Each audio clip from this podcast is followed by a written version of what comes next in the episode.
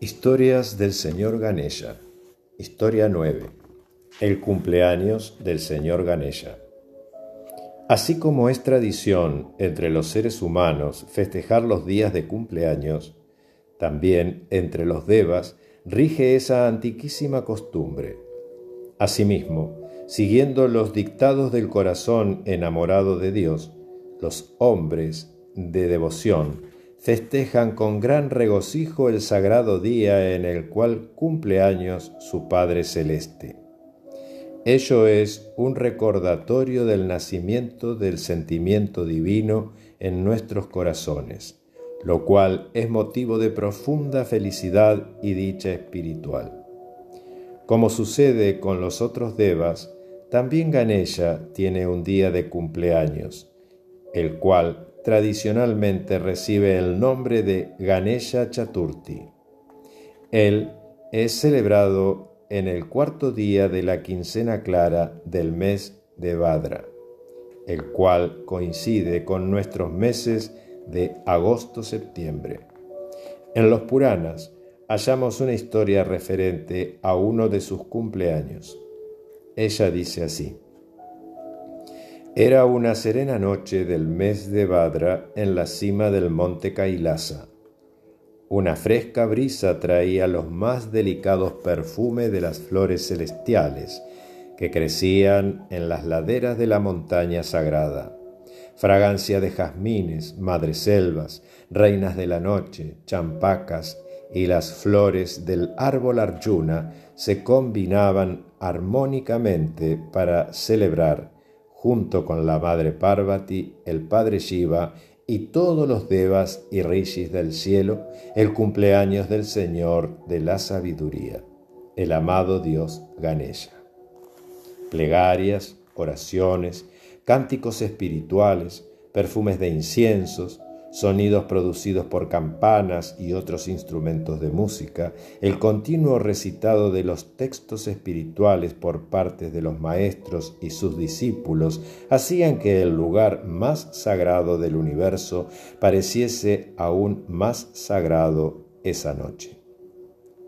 Desde las más remotas regiones, los sabios traían bellos y maravillosos presentes para ofrendar a los pies del Señor del discernimiento, quien con respeto y agradecimiento los aceptaba. Sin embargo, de todos los regalos que recibiera, el que más profundamente llegó a su corazón fue el de su madre Parvati.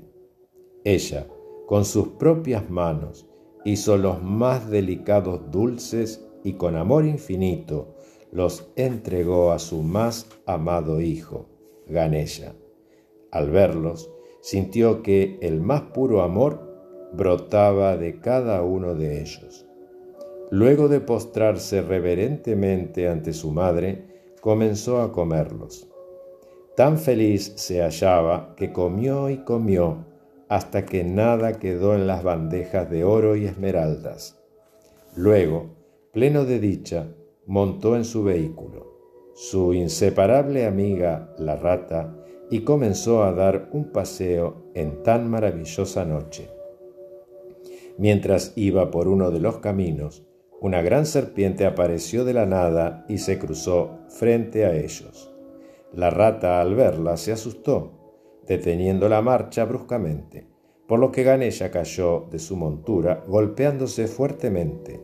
Aún así, se incorporó se acercó a la serpiente y con delicadeza la tomó con sus manos y se la puso a modo de cinturón para ajustar su gran vientre repleto de exquisitos manjares que su madre le preparara. De este modo, soportando austeramente el dolor a fin de evitar que la rata se sintiera culpable por lo sucedido, logró tranquilizarla a la vez que pudo dominar a la serpiente sin herirla. Luego, Ganesha se aprestó a montar nuevamente sobre su rata, pero en ese mismo instante escuchó una gran carcajada proveniente del cielo. Intrigado, elevó sus ojos, viendo que era la luna la que se reía burlonamente ante lo que a ella le pareció una muy graciosa situación. El señor Ganesha, que como toda alma elevada siente un rechazo natural por aquello que encierra algún tipo de cinismo, sea éste solapado o no, se sintió indignado con esa actitud. Así, mirándola fijamente, le dijo, Que nadie mire tu rostro el día de mi cumpleaños. Si alguien a sabiendas o no así lo hiciera, será acusado falsamente tanto en su círculo familiar como en su vecindario sin ninguna razón aparente. La luna, avergonzada, cayó y bajando su mirada comprendió el torpe error que había cometido, atinando tan solo a ocultarse detrás de alguna nubecilla que a la sazón pasaba por allí. Luego de lo cual, Ganesha montó en su amigable rata y continuó su paseo por los caminos del mundo celeste. Este relato encierra una gran enseñanza. La rata de la historia, como en otras similares, es nuestro propio ego temeroso y limitado, pero que en esta ocasión era un ego sublimado y puesto ya devotamente al servicio de la sabiduría espiritual, representada por el señor Ganesha, es decir, el hombre purificado al servicio de Dios. Tal es la razón por la que el Deva de la sabiduría la utiliza como su vehículo.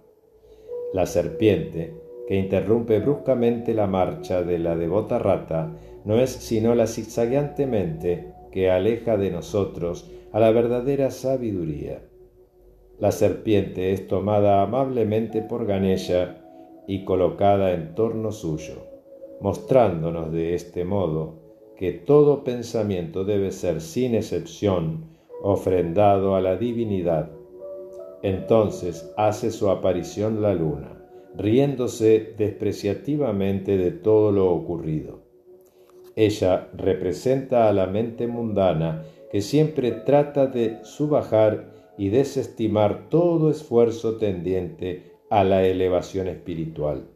A veces, en el hombre, se desvanece la incipiente sentimiento divino que nace en su corazón, por escuchar los dictados de la mente inferior que lo aleja de todo cuanto no se halle dentro del reino de lo concreto y material.